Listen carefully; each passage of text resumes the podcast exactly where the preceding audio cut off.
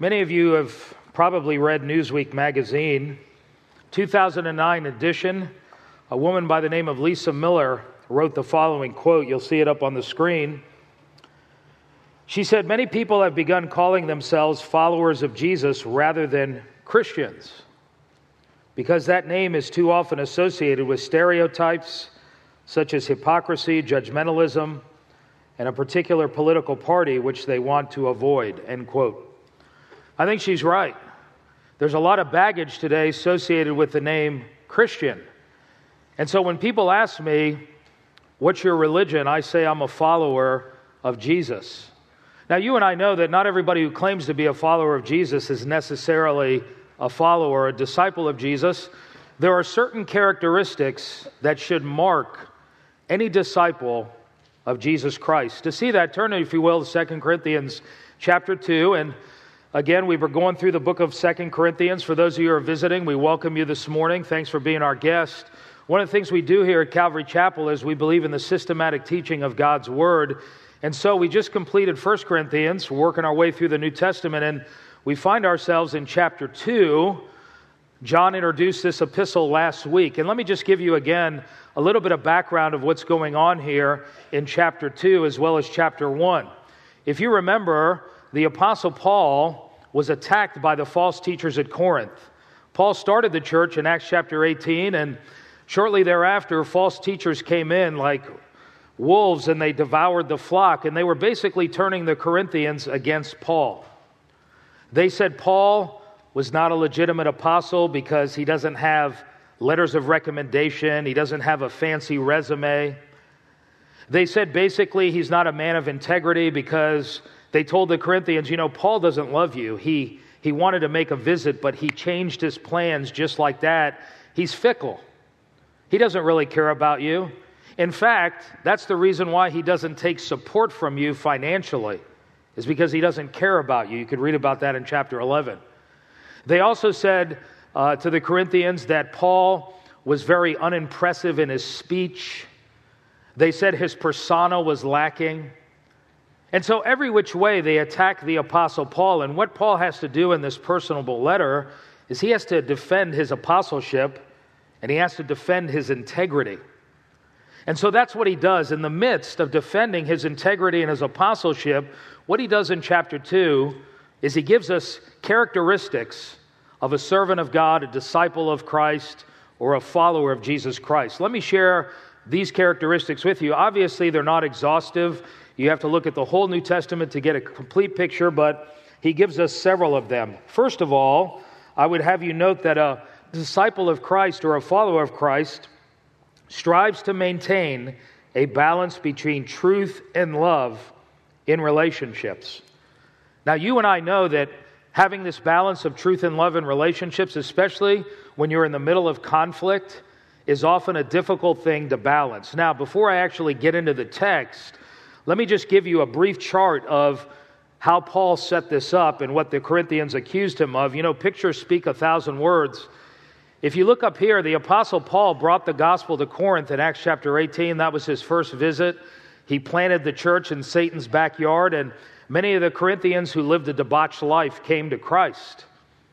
Then Paul wrote a letter to the Corinthians. You say, yeah, it was First Corinthians. No, there was a letter prior to 1 Corinthians. We don't have this letter. He mentions it here in chapter 5, verse 9. He says, In my previous letter.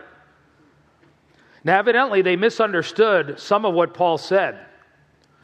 Well, a guy named Chloe comes to Corinth. He visits Paul and he says, Paul, they misunderstood that letter you sent them. And plus, we're having problems in the church with division, sexual immorality, lawsuits, marriage, on and on and on. And so, Paul ends up penning 1 Corinthians to give them instructions. And then Paul wants to see how they're doing in response to that letter of 1 Corinthians. John went through that in detail. And so what Paul did was he paid a visit to the Corinthians. This would be his second visit. This was a painful visit because he had to confront a lot of their behavior. It was truth, but it was love. Well, he was going to plan a first, third visit right here in between, but he decides not to. He doesn't make the third visit till later on. And it's this third visit right here that he didn't show up. The false teacher said, See, Paul, he's fickle. The reason why he doesn't come to Corinth is because he doesn't love you. Well, that wasn't true. So Paul decided not to visit them a third time because he didn't want to experience the pain of acrimony in their relationship.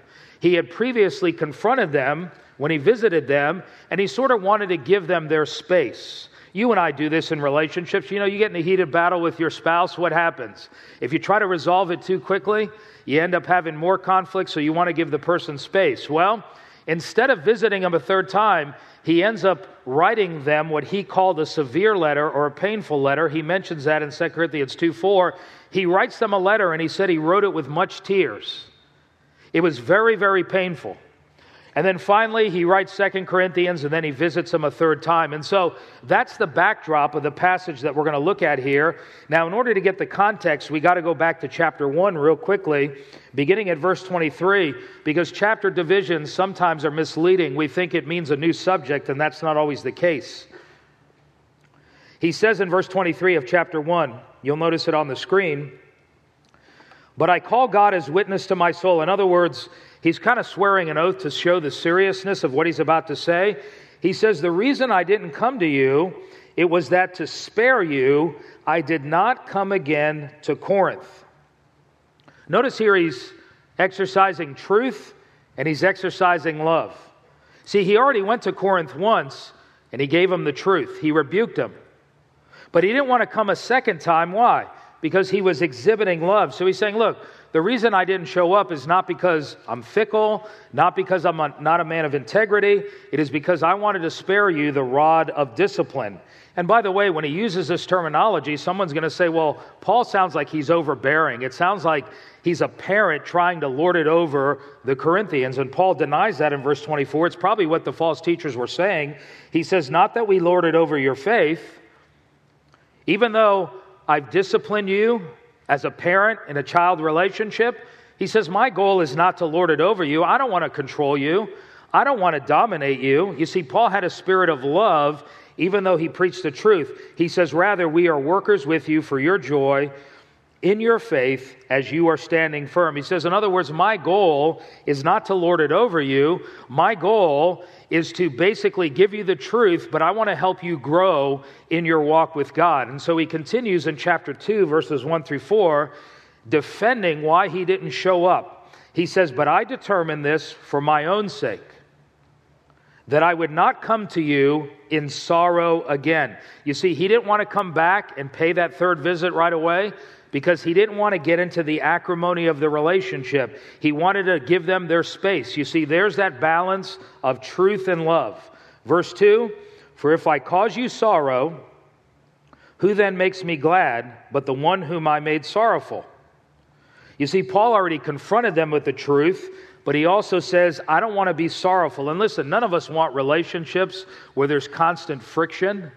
And Paul was human, he understood that. Verse 3 this the very thing I wrote you, so that when I came, I would not have sorrow for those who ought to make me rejoice. He says, That's the reason I wrote you a letter instead of visiting you personally. He says, Having confidence in you all, that my joy would be the joy of you all. For he says in verse 4 For out of much affliction and anguish of heart, I wrote to you with many tears. In other words, he wrote to them, it was love, he had to confront them with the truth. He says, Not so that you would be made sorrowful, but that you might know the love which I have especially for you. And so here's the point of this section. The Apostle Paul exhibits throughout this section the balance of love and truth. He gave them the truth. How? He visited the Corinthians, he had to confront their erring behavior. He wrote them a rebuke letter in 1 Corinthians. He also wrote them another letter, a sorrowful letter.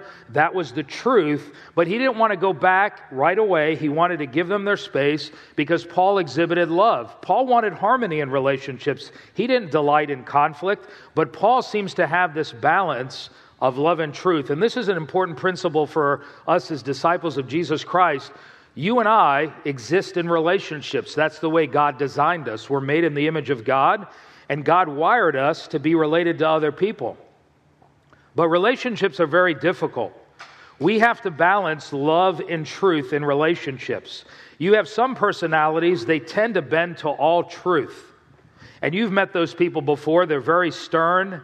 They always say, they, they think their spiritual gift is to go around rebuking everybody. Ever met a person like that? But then you have some Christians that are all love. They exhibit love, which is a great quality, because Paul says in 1 Corinthians 13, if you have love, you have nothing. But they don't like to talk truth. And sometimes in relationships, you have to deal with hard issues. You have to deal with truth. And sometimes it's very painful. And you see, if you have all truth and no love, what you have is legalism. And there's a lot of churches today in America, they preach the truth, they're right on, but there's a lack of love there. There's a lack of grace there. And people don't want to open up and share their struggles. Why? Because they're afraid of being judged. Maybe you came out of a church like that, and those churches do a lot of damage. On the other hand, we're seeing a generation of churches come up today that preach the banner of love, which is good, but what they're doing is they're denying the truth. And so, what we want to do is we want to marry homosexuals because we want to reach the homosexual community and we want to extend the love of Christ, which we should extend the love of Christ, but not at the expense of truth.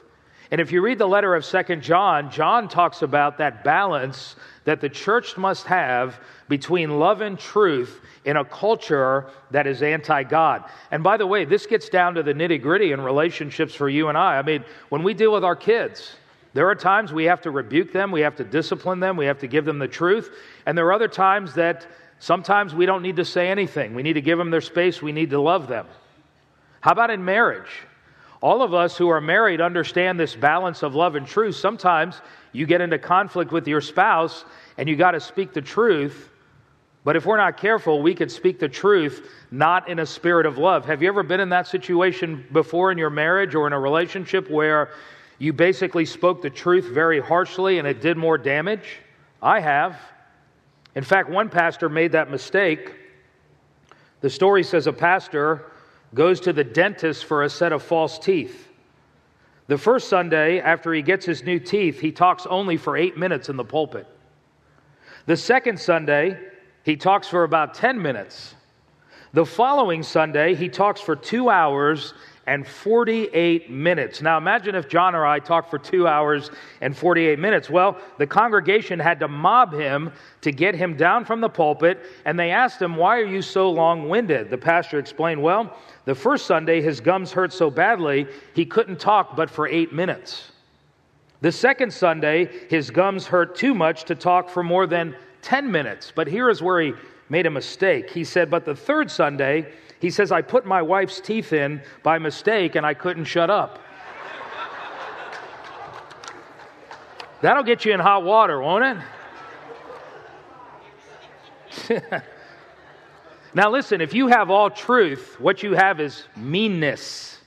If you have all love, you have meaninglessness. And you see, you have to balance those two out when you deal with relationships. And we all have to work at that because we all tend to bend in one direction or the other. And that's what the church is called to do. Well, there's a second principle that Paul gives here for a disciple or a follower of Jesus, and that is they extend loving forgiveness to others. Disciples extend loving forgiveness to others. Notice, if you will, chapter 2, verses 5 through 10. He says to the Corinthians, But if any has caused sorrow, he has caused sorrow not to me, but in some degree, in order not to say too much, to all of you. Now we say, what is he talking about here? Well, evidently, he's bringing up a person in the Corinthian church that had caused the Corinthians grief. And there's two views as to who this person could be. View number one, it was one of the ringleaders in Corinth among those who was spreading gossip and slander, and they were basically assassinating Paul's character. And Paul is basically saying you had to deal with that person, you had to confront them.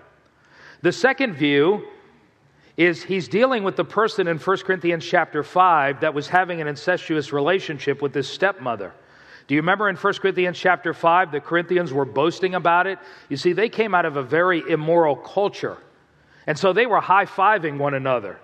Oh, you slept with your stepmom last night? Hey, man, high five. And Paul is saying, you ought to be grieved You ought to be sorrowful. And he says, instead, you boast about it. And then Paul basically instructs the Corinthians to discipline that man and put him out of the fellowship. And by the way, that implies that the church still needs to practice church discipline today. Not for every little sin, because none of us would be here. Obviously, for big, egregious sins that hurts the testimony of the church. And so many commentators believe that Paul is saying to the Corinthians, it's that person who you had to deal with. And notice what he says in verse 6 Sufficient for such a one is this punishment which was inflicted by the majority. In other words, you've already punished him, you've already disciplined him, and the implication is he repented. Look at verse 7 so that on the contrary, you should rather, circle that word, forgive and comfort him. Otherwise, such a one might be overwhelmed with excessive sorrow. In other words, Paul says you meted out the punishment, you've disciplined him. The implication is whoever it was, they repented. What I want you to do now is affirm your love for them, and I want you to extend forgiveness to them. Why does he say that? Well, notice what he says in verse 8 Wherefore, I urge you to affirm your love for him. For to this end also I wrote, so that I might put you to the test whether you are obedient in all things. Remember, he said in 1 Corinthians, if it was the man living in immorality, Paul told him to disfellowship the guy, and he says, I wrote you that to test your obedience. Obviously, they obeyed Paul, and they did it. But Paul is saying, Look, you've already done it enough. If you're too excessive, this man's going to be overwhelmed with sorrow. And by the way, again, this is a balance of truth and love. And so he says in verse 10, But one whom you forgive, there's that word forgive again, anything I forgive also. There it is a third time. For indeed, what I have forgiven, there it is a fourth time.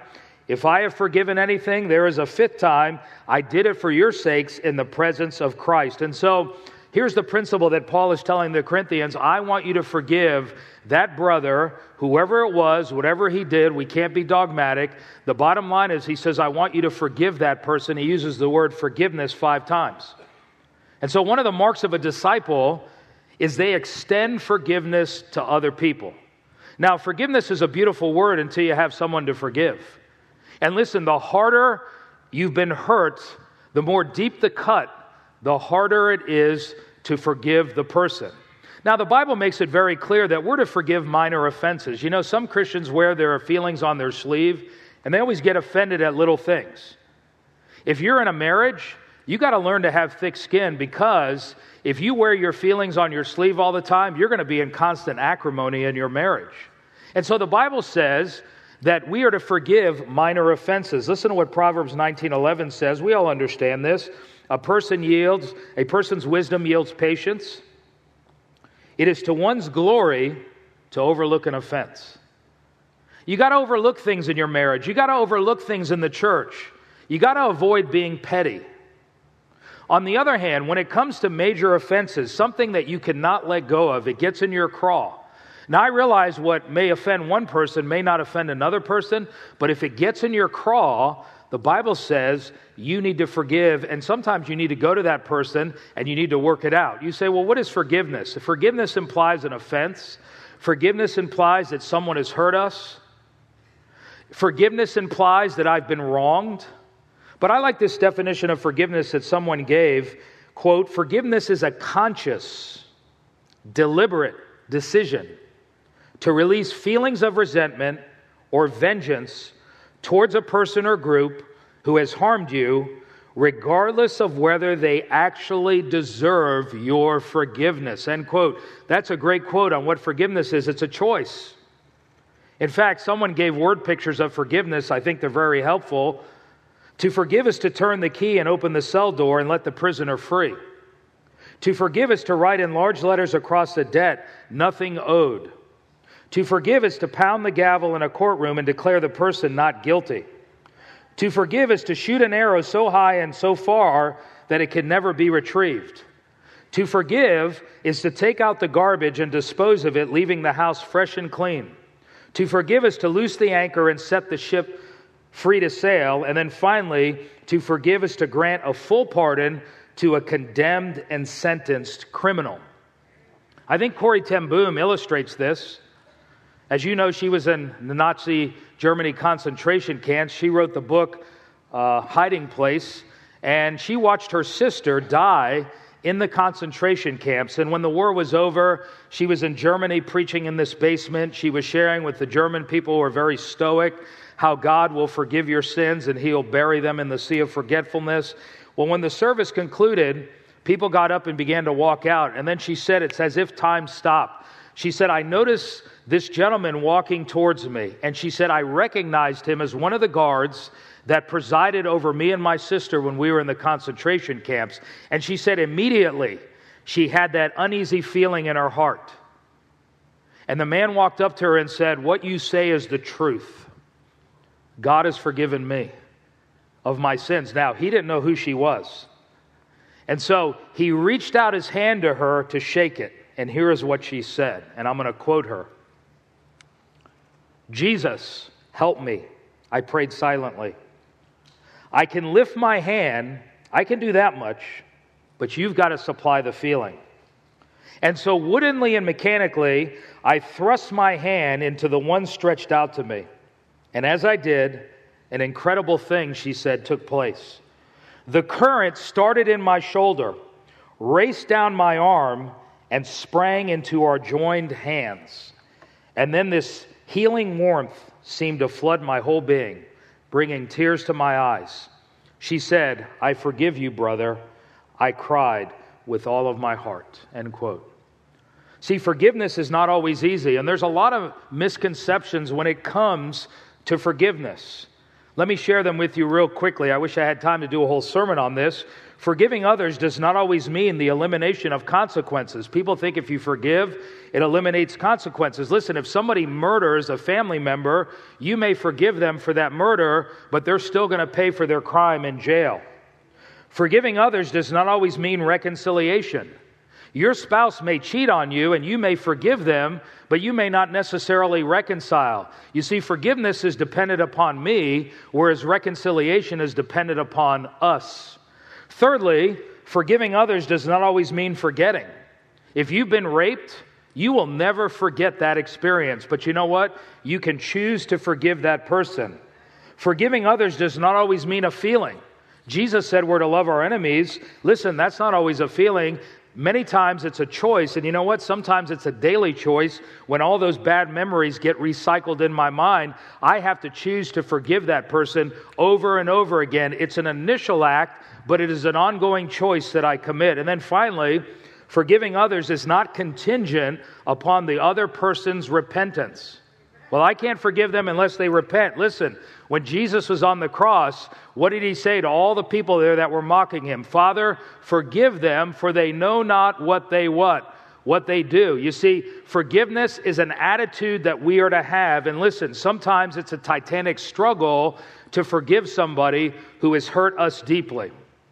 And so, followers or disciples of Christ, they balance love and truth. They extend forgiveness to others. Thirdly, I would have you note, they are alert to the attacks of Satan. Notice, if you will, chapter 2, verses 10 through 11. But whom you forgive anything, he says, I forgive also. For indeed, what I have forgiven, if I have forgiven anything, I did it for your sakes in the presence of Christ. Now he says, Look, I want you to forgive. And he says, I have forgiven that person as well. Why? He says it in verse 11, so that no advantage would be taken of us by who? Satan, for we are not ignorant of his what? Schemes. And so Paul here introduces us to a third point. He basically says that as Christians, we are engaged in a battle. And we often forget that. Now, the context here is dealing with unforgiveness. When you and I choose not to forgive, Ephesians chapter 4 says that we give the devil a foothold. The word there is topos, it means topography. What we do is we give Satan a plot of ground, we give him a beachhead from which to launch his attacks. But listen, it goes beyond just unforgiveness. Paul is introducing a general principle that you and I are in a warfare, not only against the world, not only against the flesh, but we have a personal enemy that is opposed to us. The Bible says Satan is like a roaring lion seeking someone to devour. And listen, if you're a Christian here this morning and you're saved, all Satan's going to do is change his tactics because the Bible says he blinds the minds of unbelievers, 2 Corinthians chapter 4. But if you're a Christian already, he can't touch your soul. But what he's going to do is he's going to change his tactics because Satan is a tactician, Satan is a schemer. And I don't believe in looking for a demon behind every bush. Some Christians are so into spiritual warfare, they look for a demon behind every bush. Well, your car just conked out. There must be a demon in the engine. No. On the other hand, if you talk about Satan or spiritual warfare in some churches, they'll put you out of the church because they don't like the topic. And you see, we have to have a balance. The Bible says that we wrestle not against flesh and blood. Ultimately, Washington is not our enemy. The Bible says there are territorial spirits in Daniel chapter 10 that are over regions, and we wrestle against strong demonic spirits that come against us as Christians. And you know what? Satan is very subtle. Sometimes he uses the frontal approach, and sometimes he uses the side approach or the rear approach. He's very, very subtle. You ever had this happen? Look up on the screen. You ever been driving and there's a cop car hiding? You ever had that unpleasant experience? where you're driving and then you turn the corner and then you slow down as if they didn't know what your speed was uh, a couple miles earlier. I think that radar can detect it. It happened to me yesterday. I took a friend to Charleston, and as I was driving, the Chevy, white one, it was suburban, it pulled up next to me. Had no marks of a cop car. So I kept going, and then all of a sudden the lights went on. And you know how your heart sinks? And you say, Oh Lord, and you know, the Holy Spirit shows up and says, You shouldn't have been speeding to begin with. And you know what? They hide because they want to pounce on you like a roaring lion. And sometimes the cars are very much disguised. You don't even know. And see, there is method to the madness of the police officers. Why? Because if they can disguise what they look like, they're going to catch more people and give them tickets. Well, that's exactly what Satan does. The Bible says he's a roaring lion seeking someone to devour. I was reading about a guy in Northern California in his mid 60s. He did a hike, and this is a true story, happened several years ago. While he was hiking, he came across a big bear with its cubs. Now, from what I've read, if you come across a bear, obviously they can outrun you. And especially if they're around their cubs, that creates problems because they get very, very defensive. And so he decided to quietly move along and he had a backpack on. And then he said, all of a sudden, he said a mountain lion jumped out. He, he believes that the mountain lion was intending to get the cubs.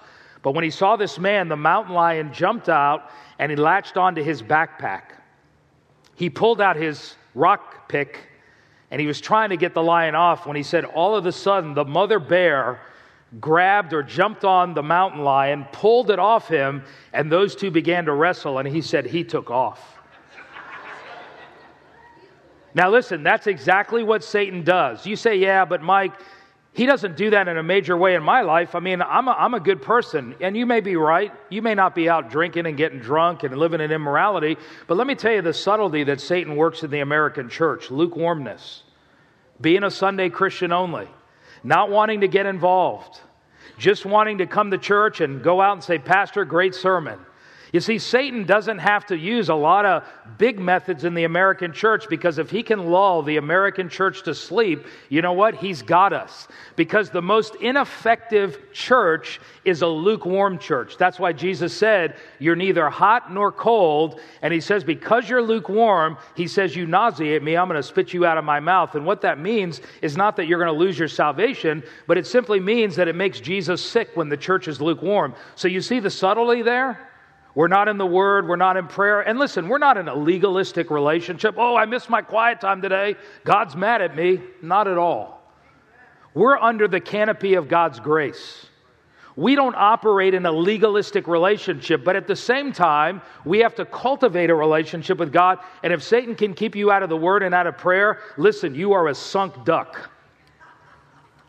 And so, if you and I are going to be disciples of Jesus Christ, we've got to use our spiritual weapons. Now, you say, well, what are the weapons? Well, notice this picture here. When Paul wrote Ephesians chapter 6, put on the armor of God, Paul was probably looking at Roman soldiers, and the Holy Spirit gave him truth as it relates to each piece of armor. And I'll show you the next slide here. You'll notice here, he says, put on the helmet of salvation, the breastplate of righteousness, the belt of truthfulness is a better translation of the Greek, the shield of faith, the sword of the Spirit, which is the Word of God, and uh, feet protected by the gospel. Now, what does this translate for you and I? How are these things our weapons if we're going to defeat Satan? Here's how. Here's how it breaks down. He says you got to depend on the Spirit in Ephesians 6. He says, Be strong in the Lord and the strength of his what? Might. We face a supernatural enemy. We need supernatural strength. Are you a spirit filled Christian? If you're not, you're not going to defeat Satan. Secondly, be genuine, be committed. He says, Put on the belt of truthfulness in verse 14. That means live a life of truthfulness without hypocrisy. Be committed. Because listen, you're not going to fight the battle successfully if you're a wishy washy Christian and you're not all in. Then he says, live a righteous life. That's the breastplate of righteousness. This is practical righteousness. Deal with sin in your life. That's how you defeat the enemy. Then he says, preach the gospel. Put on your gospel shoes. That's our offensive method, our, our offensive weapon. You and I, when we preach the gospel, you know what we do? We're cutting a swath in Satan's kingdom. Why? When people accept Christ, they get delivered out of the kingdom of darkness and into the kingdom of light. He says, Trust God, put on the shield of faith. Satan will always fire his darts of doubt at you. I have to wrestle with doubt at times. And listen, when you suffer, you tend to doubt God more. And so we got to hold up that shield of faith. And then he says, live in the hope of heaven, the return of Christ. That's the helmet of the hope of salvation. Why? Because listen, when the battle gets hot, when the battle gets thick and we want to throw in the towel, you know what gives us hope to persevere? The Bible says our future hope in heaven, the return of Christ. That's what helps us to say, Lord, I'm not going to quit fighting this battle. And then he says, No one quote the Bible, the sword of the Spirit, verse 17, just like Jesus did in Matthew 4. And then this is often left out of the armor, but in verses 18 through 20, what does Paul do? He talks about prayer. Listen, Satan hates it when the church pray, prays. That's why the church in America doesn't pray. That's why we don't want to pray. Because listen, we have everything we need, we are self sufficient. And so we're not into corporate prayer. Listen, if I told you uh, next week, we're going to have steak and eggs. It's going to be free, and we're going to have all these goods and giveaways. I guarantee you we'd have 500 people out. If I said, hey, we're going to have a prayer meeting for an hour, and we're going to intercede for our country and this nation, how many people do you think would show up? 510?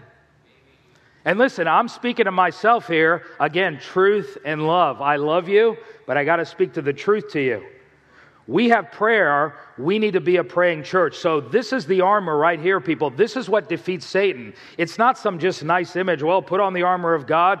It's living this way that actually defeats the enemy. And so, if you and I are going to be disciples of Christ, we must balance truth and love. We must extend forgiveness to others, and we must be alert to the attacks of Satan. Well, there's a fourth principle that you and I must engage in if we're going to be disciples of Christ, and that is we must take advantage of ministry opportunities. Notice, if you will, verses 12 and 13 of chapter 2. He says, Now, when I came to Troas for the gospel of Christ, and again, underline this phrase here when a door was opened for me in the Lord. Now, doors in the Bible often refer to opportunities. We often use that today a closed door, an open door. He says, I had no rest, verse 13, in my spirit not finding Titus my brother, but taking my leave of them, I went to Macedonia. Now, again, let me show you a map and let me explain what was going on here. Paul was in Ephesus here when he wrote 1 Corinthians, 2 Corinthians. And you remember he was going to go visit the Corinthians over here. Here's where Corinth is, right here. Remember, he decided not to visit them a third time, but he wrote them a what? A painful letter. We don't have that letter. It's not in the Bible. It's not 1 Corinthians. It's a painful letter. Well, he wrote it, and he's anxious to find out what's going on with the Corinthians. Now, who did he send the letter to or with? Well, he couldn't email it, so he sent it through Titus, and Titus was supposed to meet him here in Troas. And when he got to Troas, Paul realized, man, I got an open door for ministry. Look at all the opportunities for me to preach the gospel. And no doubt he probably preached, he ministered, he did what God called him to do for a time. But when the last boat came in, and Titus was not on that boat, and Titus did not meet him in Troas to give him a report about that letter, Paul began to become anxious. You could read about this in 2 Corinthians 7. He started to get worried. He started to fret. He even says he was depressed. Yes, the Apostle Paul struggled just like you and I. So he says, I gave up my ministry opportunity here. I didn't stay as long as I wanted, and I ended up going to Macedonia, and I finally met uh, Titus over here. And he says in chapter 7, I was stoked. He says, When Titus gave me a good report that you Corinthians have repented, and on and on and on, he says, I was excited. But here's the point Paul talks about ministry opportunity in Troas. And so here's a principle for a disciple of Jesus Christ is they take advantage of ministry opportunity. Do you realize that we are blessed in this country, the opportunities that we have? Do you realize the opportunity you and I have now to serve God? The Bible says, make the most of your time. It's not talking about clock time there, it's talking about opportunities. He's saying, make the most of the opportunities, Ephesians 5. Why? Because the days are evil. Buy back the time. In other words, we only get one shot to serve God. Now is the time to give. Now is the time to serve. Now is the time to preach the gospel. Now is the time to use the gifts that God has given you. Why? Because listen, we all have a window of time. And you know what God is going to evaluate when you die? He's going to evaluate that hyphen on your tombstone. The day you were born, the day you died, God is going to evaluate that hyphen. And listen, the Bible says to make the most of the opportunity. Why? Because this is not a dress rehearsal. We get one shot to serve God. I was talking to my daughter the other day. We were out to lunch, and I said, You know, one of the regrets that I have in life, and all of us do when we look back at our life, we wish we could do things differently. I said, One of my regrets was that I didn't listen in high school and I didn't study. I love to learn, I love to read now. And I didn't have that mentality back in high school. I wasn't mature enough. And I wish I could go back right now and take advantage of that opportunity to be able to learn and to be able to grow. Listen, we're all going to have regrets when we stand before the Lord Jesus Christ, before the judgment seat of Christ. Not for hell, because our sins have already been judged. But I think we're all going to have tears of the opportunities that God gave us that we squandered. Why? Because of material things. Nothing wrong with material things. Nothing wrong with enjoying what life has to offer. But when those things distract us from doing the work of God and seeking first the kingdom of God, that's when we got a problem. And listen, we all have to fight that. A friend of mine who's a pastor said he was heading home one night after ministry and he drove by this nursing home, and the Lord spoke to him and said, You need to stop by and see so and so. And he said, Lord, I'm too tired. I don't want to go in there. I'll see him tomorrow. So he went by the next day, and when he went, he found out the gentleman passed that night. You see, opportunity. We've all had opportunity. So if you're a disciple of Christ, I want to encourage you get involved here. God has a gift, He's given it to you. Use it for His honor and your glory. Listen, God doesn't want Christians to sit, soak, and sour. He wants you to be involved serving Him with the gifts that He's given you. Well, there's one final principle of a disciple of Christ, and that is they share the gospel through their words and their life. This is a recurring theme in Paul's epistles. Notice, if you will, verses 14 through 16. I love this verse, it's a verse of triumph. He says, But thanks be to God who always leads us in triumph in Christ and notice the evangelism here. He manifests through us the sweet aroma of the knowledge of Him in every place. That's evangelism. The gospel is like a fragrance, spiritual Fabergé. Verse 15 For we are a fragrance of Christ to God among those who are being saved and among those who are perishing. To the one, we're the aroma from death to death, to the other, an aroma from life to life. And then he says this Who's adequate for this, these things? Now, I remember, I don't follow the NBA, but I grew up in South Florida, and when Miami was in the series years ago, I'm a LeBron fan. I think he's one of the best players of our generation. I didn't say the best. Michael Jordan is probably the best. But anyway, I was in Vermont in a hotel. Laura and I were up there exploring the Northeast, and they were playing the championship game. They won it that year. And then when he got back to Miami, here's what happened. Noah, you sleeping? There you go. Here it is. Here's the victory parade right here. They're coming through. Go to the next slide. You'll notice here they're coming in, and it's kind of a triumphal procession, except they have modern technology buses. But they're coming in, and everybody's cheering them on. Well, this is the background behind this passage that I just read. If you'll notice the picture, you will notice here that Rome, whenever they would conquer another territory and they would win, what they would do is they'd bring captives of war back from uh, the land that they had conquered, and they would come into Rome in this triumphal procession. You would have the general in his uh, chariot with his steeds in front of him. You would have the prisoners of war behind them. And then you would have priests. And here's what the priests would do they would have incense. And the incense would go up to the gods.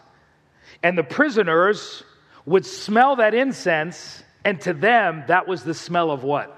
Death. Because they were getting ready to go to the arena and fight to their death. To those who were victorious, when they smelt the incense, that symbolized what? Life. And Paul uses this as an analogy, and he says this You and I are in God's army, we are triumphant. Jesus is our general. He leads us in triumph. We are the conquerors, but we also are the conquered ones because Jesus, we're in his army, and he leads us and uses us to spread the fragrance of the gospel. And so here's the question What kind of fragrance are you? Now, you're either one of two things either you're a Febreze Christian or you are a Raid Christian. Now, I don't know about you, I've used Febreze before on the couch. It actually smells pretty good. I'm like, hey, I spray. No, I'm just kidding. And then you've all had the unpleasant task of spraying what? Raid. Raid stinks. And you know what? There are some Christians that are Febreze Christians. Through their life, through their words, they're not perfect. They speak the gospel to other people.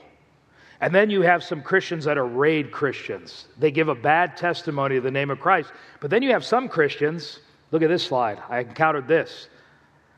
These are odorless Christians. You know, there's a raid that's odorless, it has no smell to it.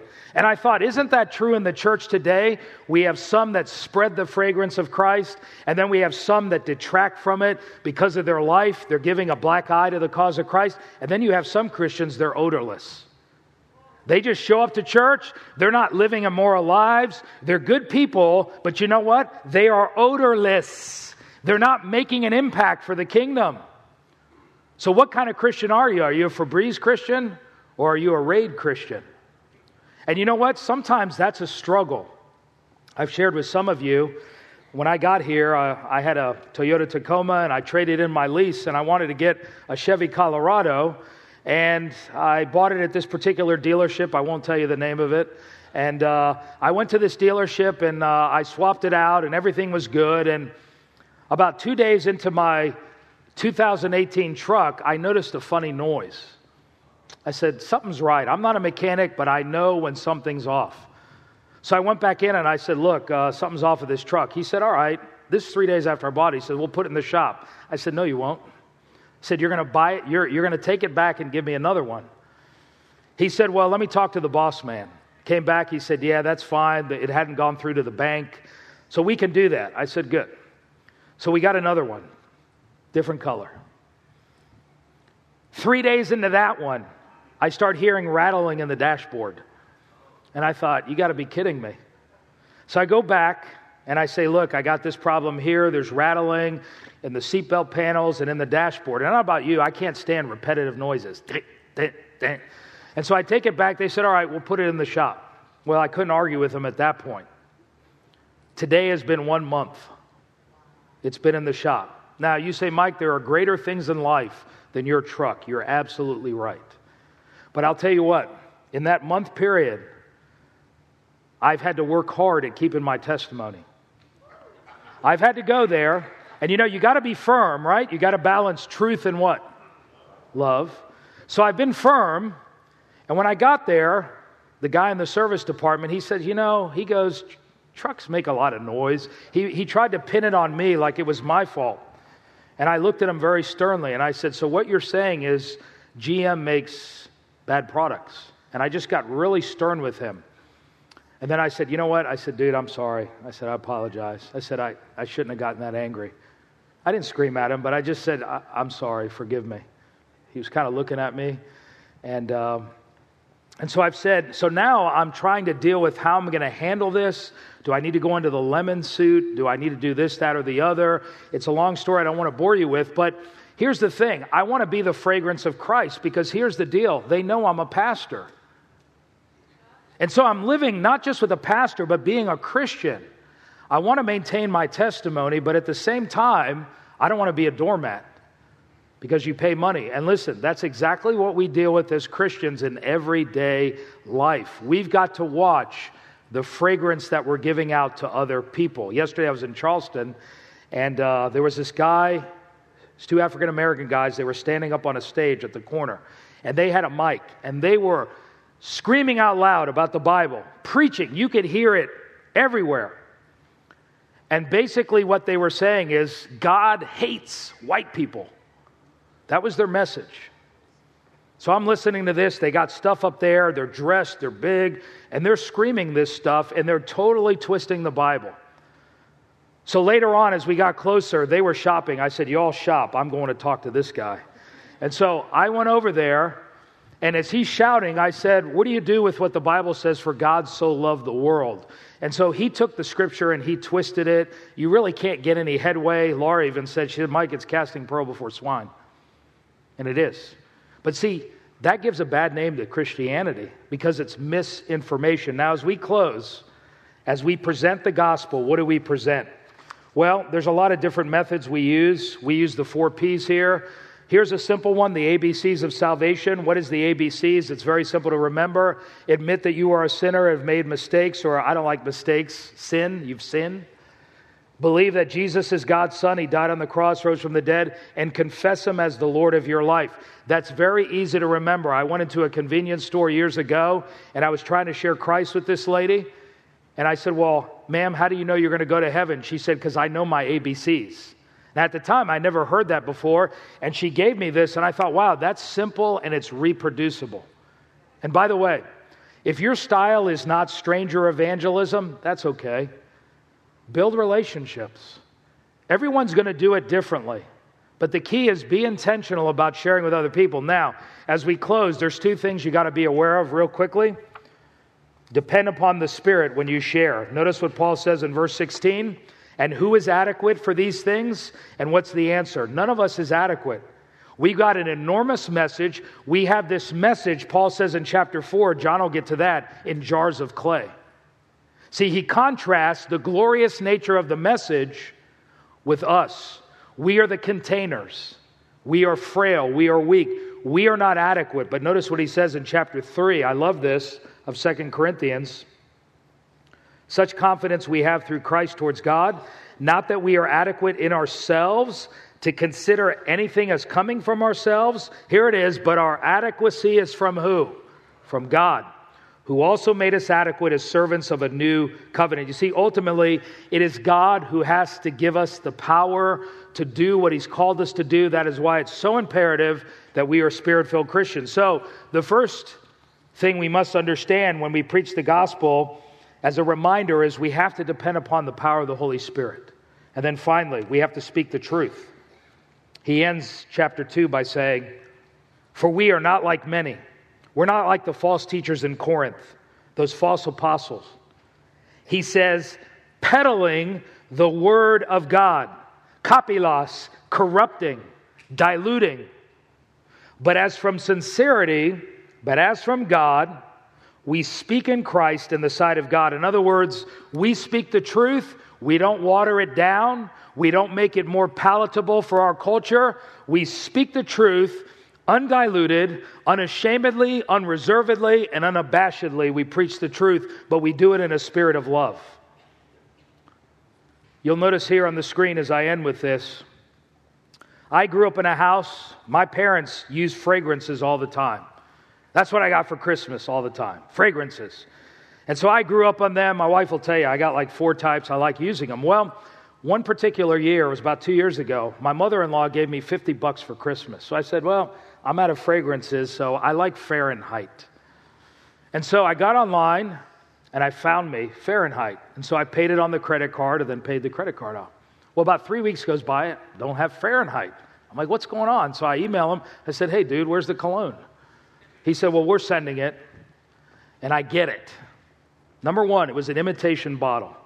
And I noticed that they had taken a sticker and they kind of put it on there so it was off centered. I go, it's wrong. Then I sprayed it. Uh, Laura, come here. This isn't Fahrenheit. It was diluted with water and oil. You know what they did? They corrupted it. They sold me an imitation and they diluted it.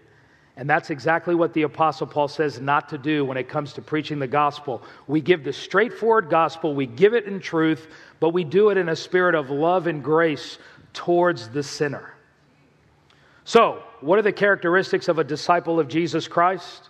Are you a disciple of Christ or are you just a professor? He says, number one, they strive to maintain balance between truth and love in relationships. They extend loving forgiveness to others. They are alert to Satan's attacks. They take advantage of ministry opportunities and they preach the gospel through their life and words. And so, my prayer for you, John's prayer, is that all of us would be disciples of Christ. Are we going to do it perfectly? Absolutely not. We're going to blow it. And when you blow it, like I did with that guy, get it right. Get it right. And keep your walk with God. You see, if we're not in the Word, we're not in prayer, we're not seeking the Lord, what happens is we just kind of drift into cultural Christianity. Let's pray. Father, thank you for reminding us of your truth. Thank you for the Apostle Paul. And Lord, we learn so much in his dealings with the Corinthians. Things have not changed today. People then are the same way as people now. The issues they dealt with then are the issues that we deal with today. Lord, my prayer is that all of us would balance truth and love, and when we get out of balance, we would keep working on it. When we blow it, we would get it right. Help us, Lord, to forgive others. And if you're sitting here this morning and there's someone that God brought to your mind that maybe you need to extend forgiveness or go to them and say, hey, look, we need to sit down and talk. I have a root of bitterness. Would you ask God to forgive you and would you forgive that person? Father, I pray that we would put on the armor, that we would resist the devil firm in our faith, as James says. And Father, help us at Calvary to take advantage of ministry opportunity, Lord. There's so many ministries here, there's so many opportunities to get involved. Help us, Lord, to buy back the time because the days are evil. And Lord, help us to spread the message. As you said, follow me and I will make you fishers of men. Help us, Lord God, to have a heart for the lost. Father, guide us and lead us this morning. And all God's people said, Amen. Let's